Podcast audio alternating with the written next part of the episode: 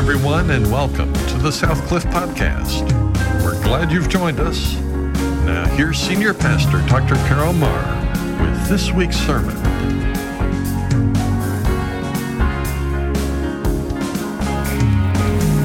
Many years ago, my mother was diagnosed with a brain tumor. I remember the week when she received that diagnosis, and the days that followed were filled with tests and doctor's appointments and referrals until finally we were referred to a neurosurgeon who would schedule her for a surgery to attempt to remove that brain surgery. I accompanied my mom and dad to that particular doctor's appointment and still remember well um, as we were sitting in the room in the somber moment, this, this news just settling in, and the doctor walks into the room. He looked around the room, he looked at my mom, he looked at me, he looked at my dad, and then he addressed my father, introduced himself, and began to tell us how fortunate we were to have him as our doctor. How good he was he talked about the fact that my mom's brain tumor was such that most neurosurgeons probably would not even attempt the surgery that he was about to attempt, and only a handful in the United States were probably qualified to bring about a good end result. And we were fortunate to have him. He continued to talk about his experience and his training and I remember sitting back at one side and looked at my dad and thought to myself as I saw his expression change, this is about to get good. As the doctor continued to talk, Dad calmly raised his hand into the face of the doctor and he stopped. And the doctor said, my dad said something along these lines Doctor, Last week, we got the devastating news that my wife, who is your patient, has a brain tumor. This has been the hardest week of our life in the f- over 50 years we've been married. And to tell you the honest truth, I don't care how much you know until I know how much you care. So let's start over. Let me introduce you to my wife, your patient. Well, it was just about this quiet.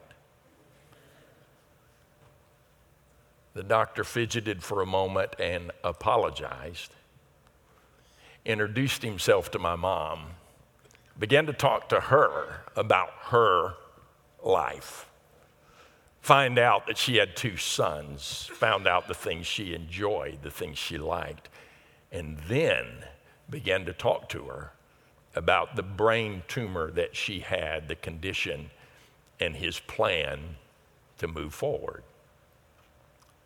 As we turn our attention to chapter 9 in the book of Romans, we continue to study through Romans. Paul stops at the very beginning of the chapter to say to the people in the church at Rome, before I tell you what I know, I need to tell you that I care. In the first five verses, he stops to say, I need to talk to you about something important, but before I do that, I need to tell you that I care. There's a big change in tone that happens between chapter 9 and chapter 11. In fact, chapter 9 through 11 form a very unique section in the book of Romans.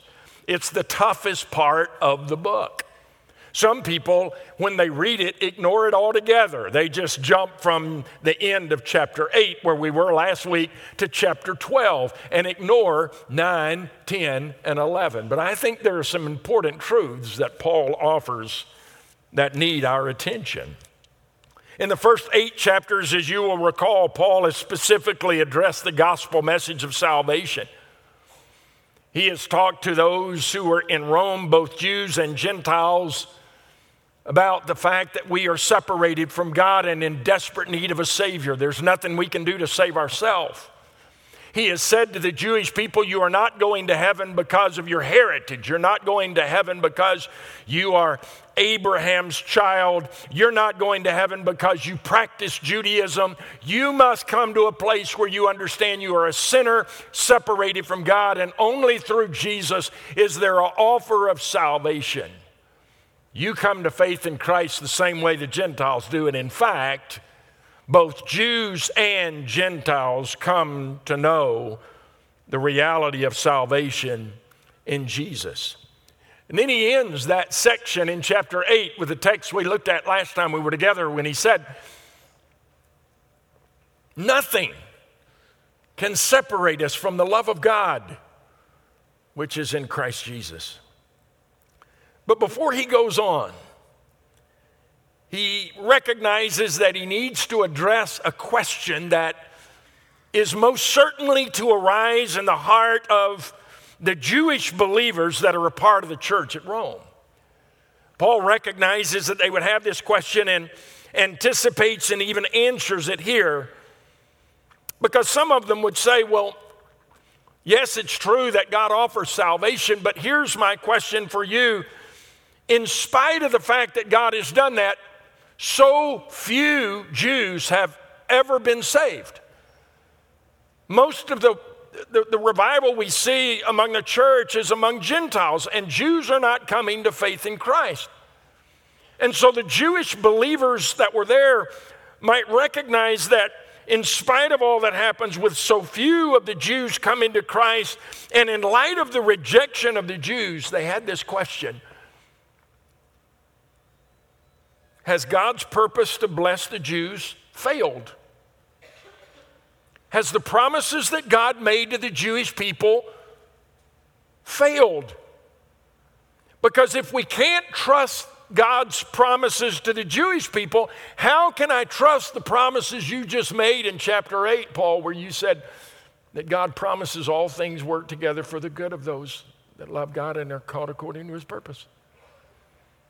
And if God didn't keep his promise with the Jewish people, how can I trust him to keep the promise that nothing can separate us from the love of God that we have in Christ Jesus? So, Paul is about to, in chapter 9, go back into the Old Testament, into the history, and prove that God's purpose for the Jews has not failed. But before he does that, he simply says this Before I tell you what I know, I need to tell you and need you to know that I care. And he does that in the first five verses. Now, the reason he does is because many had, at this point in Paul's ministry, claimed that he was a traitor.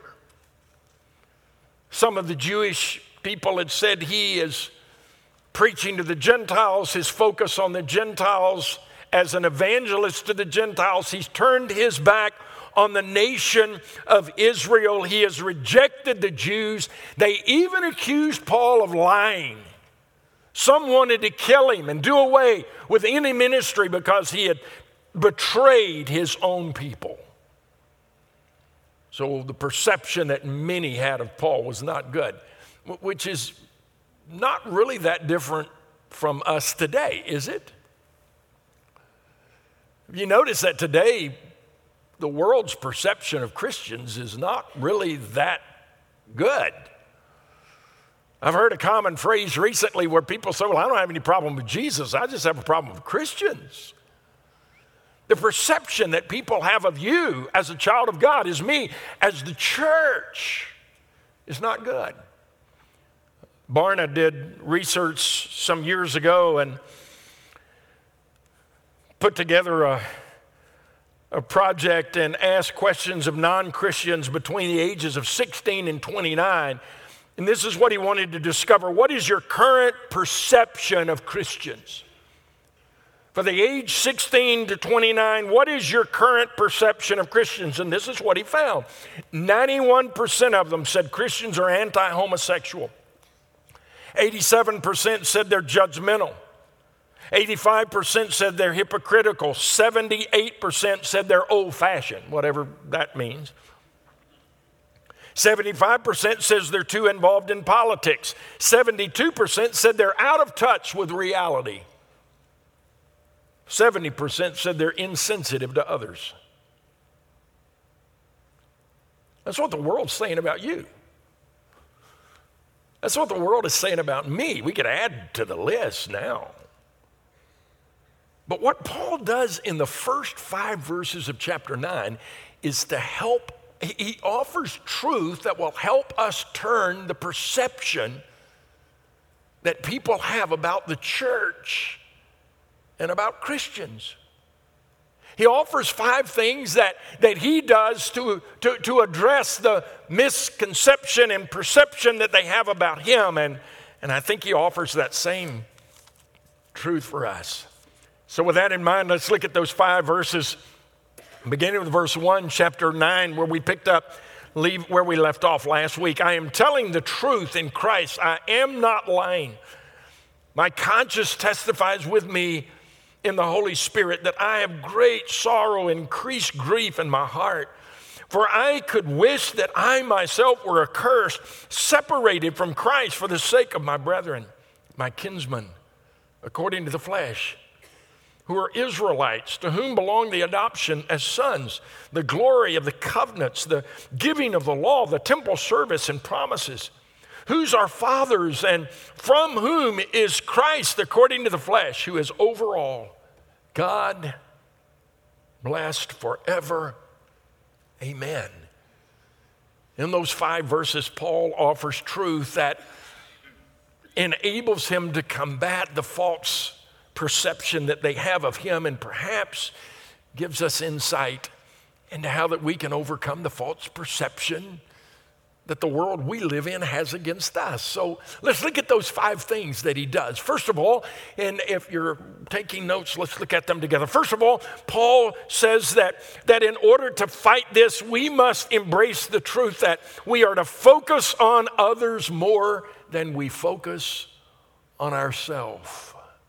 The first thing that we've got to do as a child of God is we've got to focus on others more than we focus on ourselves. As a church, we've got to begin to focus on others more than we focus on ourselves. And actually, I think this is a tough one because you and I live in a society that has become a selfie society, right?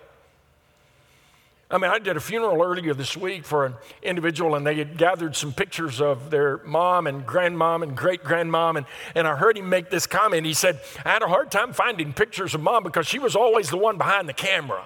She was always the one taking the picture, so we didn't have a lot of pictures of her from many of those experiences of our life. And I thought to myself, well, you don't have to worry about that anymore. We're front center, you know, everybody stand behind me and let me just take a selfie here and put myself in the middle. We become such a, a, a self centered group of people, even to the point that as a selfie society, we present ourselves as having it all together. It's amazing the things we post even the filters that are out there. I did a series on no filter. You remember that? But there are filters out there. I've seen pictures of people on Facebook, and I'm thinking to myself, I know you, and you do not look like that. I am sorry. I don't know who you think you're fooling, but you don't look like that. I don't know what you did, but you did something. My, my wife and I went on a cruise one time, and and they had these photographers on the cruise, and you could go to the back and the sunset in the back and take these romantic pictures. And so we had the photographer come and take pictures on that deck of the ship. And, and man, the sunset, and it was beautiful. It was a beautiful moment. And we took those pictures, and then we had to review those pictures. I never will forget when we sat down to review the pictures. My wife, as beautiful as she always was, and I'm looking at myself saying, Whoa, wait a minute, what happened to me? I don't even recognize myself. Because I'm looking at that, I'm thinking, wait a minute, I got these things right, you know, these, these, these wrinkles, they're, they're not there. And I've got these things called crow feet, and I'm looking at it, they're not there. I look like, man, I look like I'm just a brand new guy. You know, we bought one of those pictures, brought it home. You know my son said? Oh, Dad, that looks like a funeral picture. We can't even hang it on the wall, you know? I'm not like proud. No. They, what they were saying is, that that's not you. I don't know who that is standing by mom, but it is not you. But we live in a world today that, that our, our social media infatuation and our social media addiction tempts us to post stuff and put stuff out there that makes us look like we have it all together when we don't. It's created a selfishness in us that has allowed us to associate with people that are just like us and block anybody that has a different worldview or a different idea than we do. It has created a world for Christians where we are more and more and more isolated from the world. All of our friends are Christians. We send our kids to Christian schools. We go to Christian events.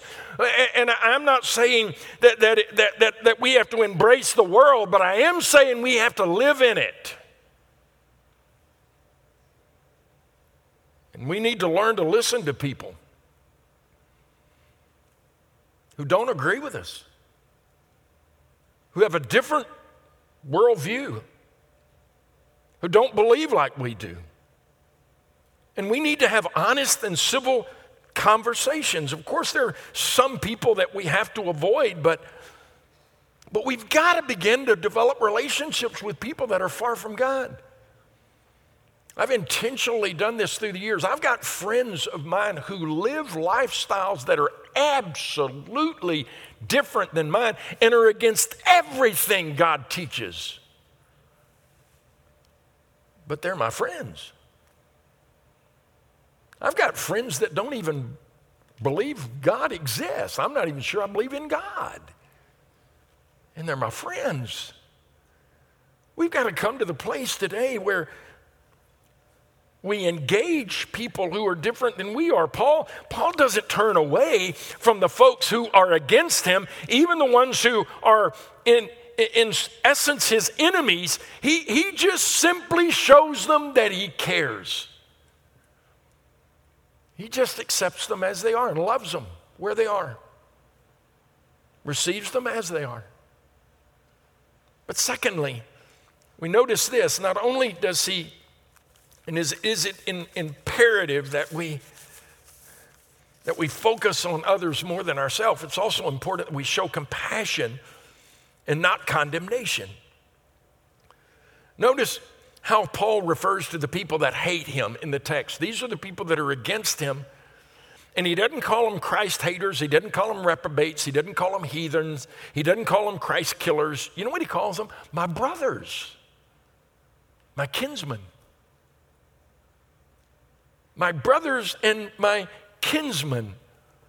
And instead of condemning them, he reveals his heart to them with two parallel thoughts he said, I have great sorrow and unceasing anguish when I think about you.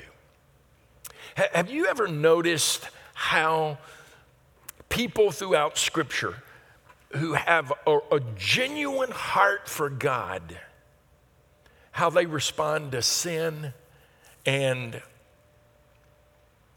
unbelief in other people? It breaks their hearts. The, the, the psalmist writes, My eyes shed streams of tears because people do not keep the law. Jeremiah is known as the weeping prophet who says, Oh, that my head were waters and my eyes a fountain of tears, that I might weep day and night for the slain daughters of my people. Jesus often looked at those who were distressed and hurting, lost like a sheep without a shepherd, and he wept. And Paul in Acts chapter 20 serves the people at Ephesus, he says, with tears. Now, I'm not saying that we have to ignore sin. But I am saying that we shouldn't expect people that are not Christians to live like they are. And we shouldn't expect people that don't read the Bible to live according to the principles of the Bible. We've got to recognize where they are, and, and, and we've got to treat them with compassion, not condemnation, because here's the problem. When we treat others with condemnation rather than compassion, we push them away from the only one who can change them. The only one that can change their heart and their life is Jesus. And if we push them away from Him, they'll never come to Him. And so it's with compassion, not condemnation, that we look at others. Well, well, well, wait a minute, Pastor. I don't, you know, you're, you're talking about developing a relationship. Isn't there more? Yeah, he continues. Look at the next thing. It's important that number four, we, or number three, we share the truth and love. Now, I want to tell you, as a pastor, being a pastor as long as I have, I have heard this phrase misused. I have heard people use the term share truth and love often as a phrase to justify harsh words.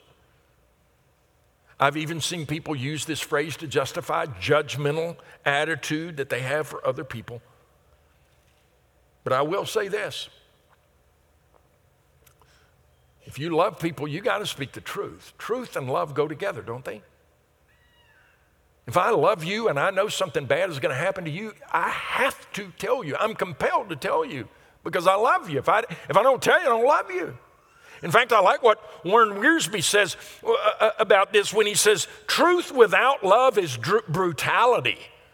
When I tell the truth without loving you, it is brutal. But if I love without truth, it's hypocrisy.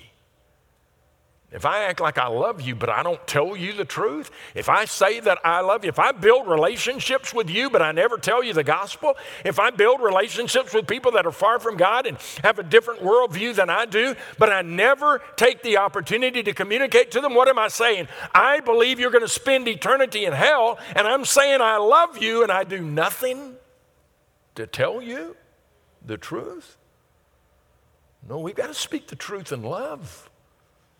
We build bridges into the lives of other people through compassion and, and loving them where they are, but we build bridges into their lives so that we can cross the bridge at some point to share the truth. And we earn the right to share the truth as we love people where they are, accept them as they are, share the truth in love. That's what Paul does. He does both things in the text before us. He begins by saying that he, he loves them, and I'm not lying, and I'm telling you the truth. And, I, and the Holy Spirit bears witness to the truth that I'm offering to you. But his heart for them gives him the right to communicate. Well, the fifth thing that he does, this fourth thing is this if we're, to, if we're to turn the perception of the world, I think we've got to focus on others more than ourselves. We've got to show compassion, not condemnation. We've got to speak the truth, but we do it in love. And, and, we share the, the story of God's love and grace and the forgiveness that He offers. But then we also, number four, need to sacrifice for the gospel. In verse three, Paul makes a stunning claim. Paul says, I wish I could swap places with my fellow Jews.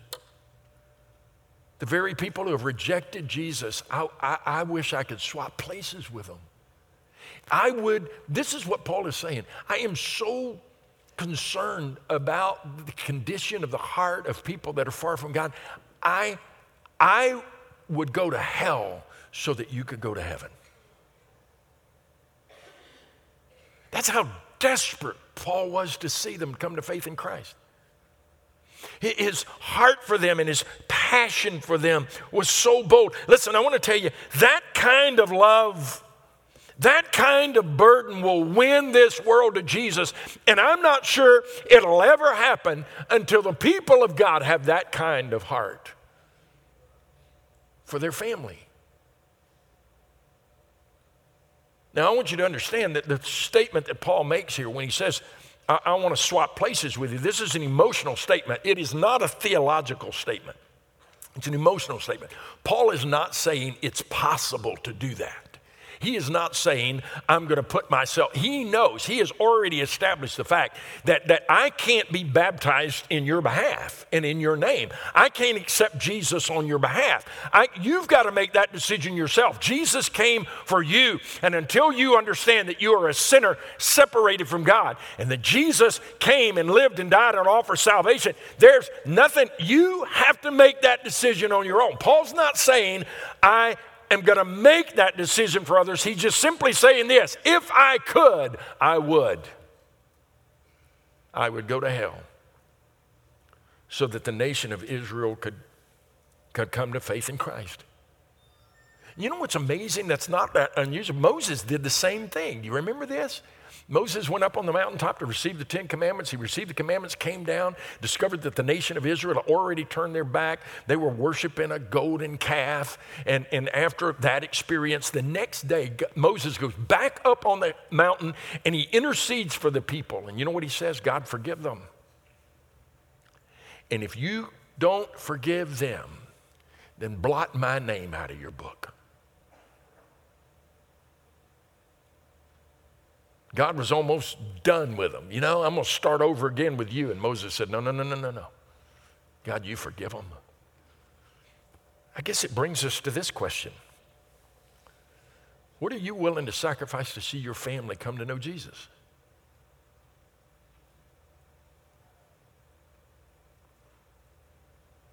If you've got children that don't know Christ, do you, you know where they're headed?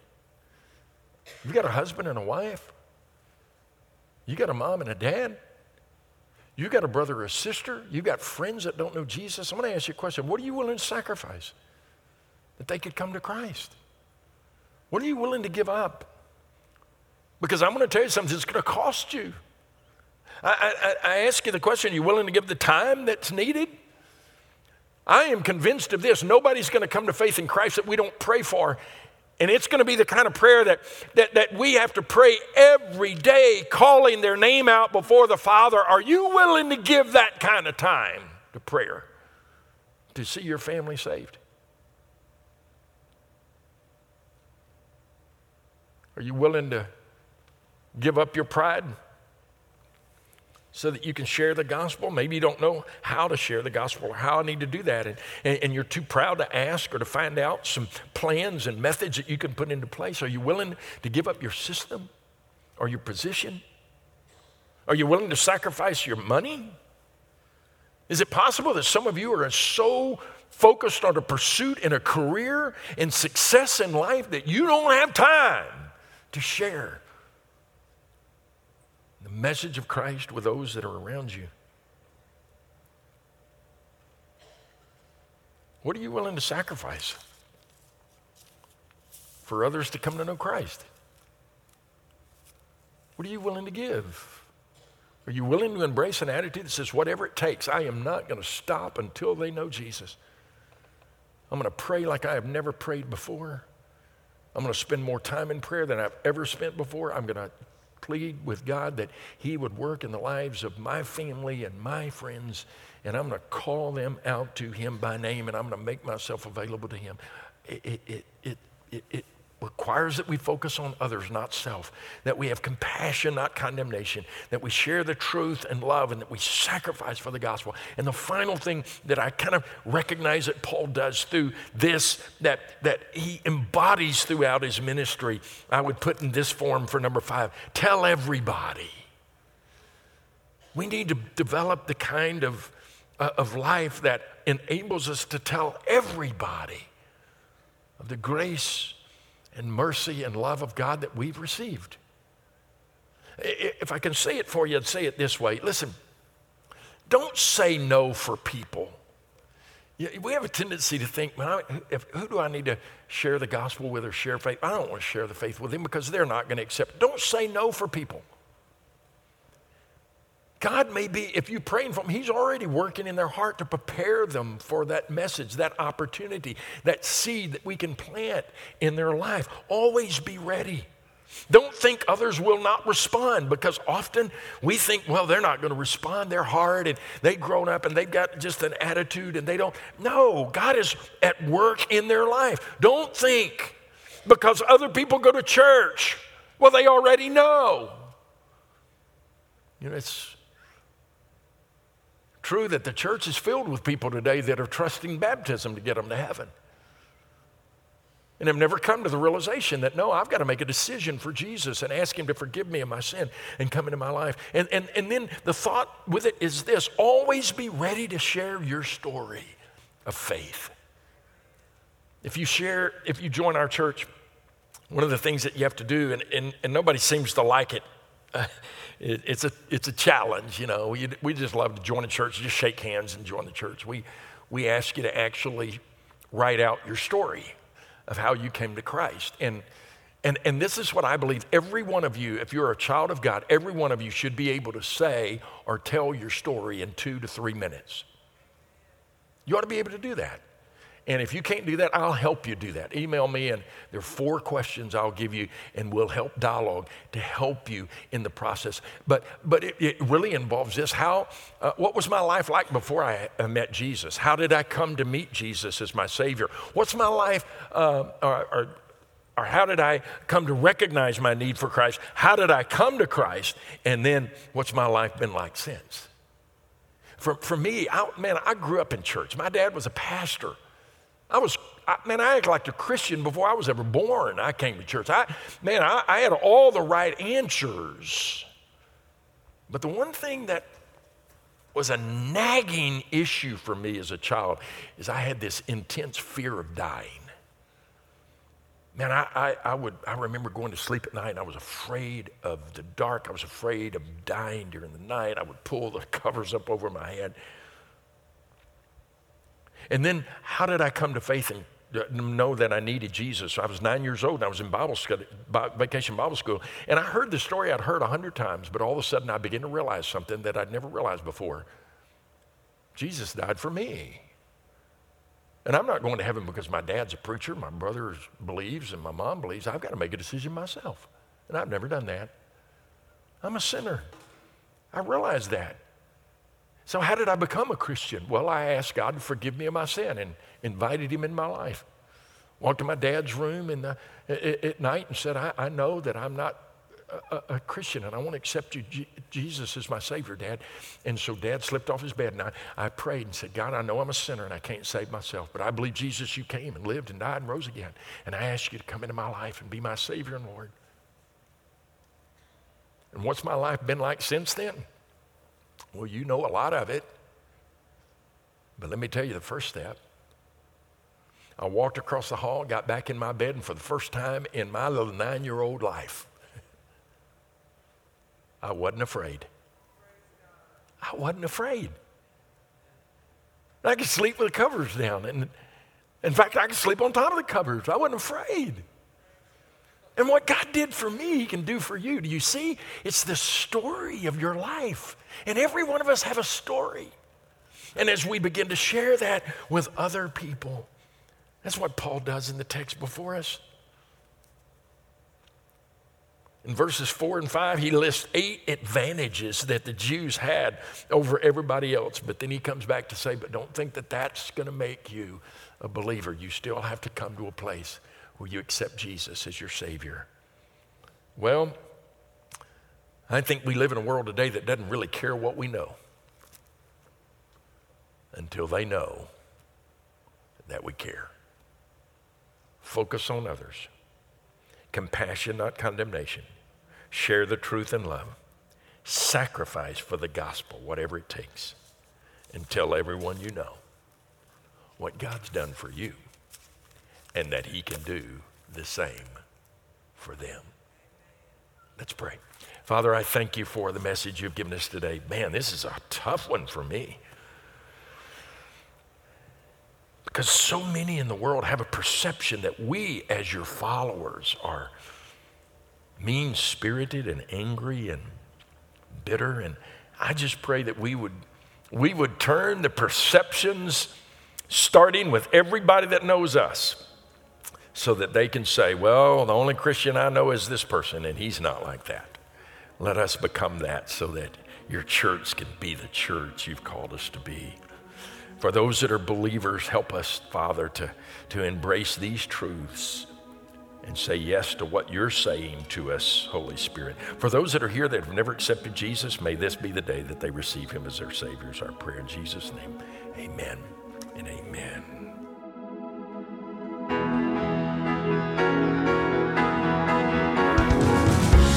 everyone at Southcliff Church, thank you for joining us today.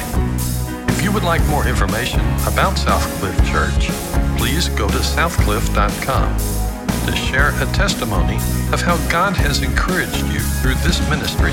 Send an email to scpodcast at southcliff.com. That's scpodcast at southcliff.com. Click the Give button on our webpage to discover how this ministry is supported. Your financial gifts help accomplish the mission God has given us.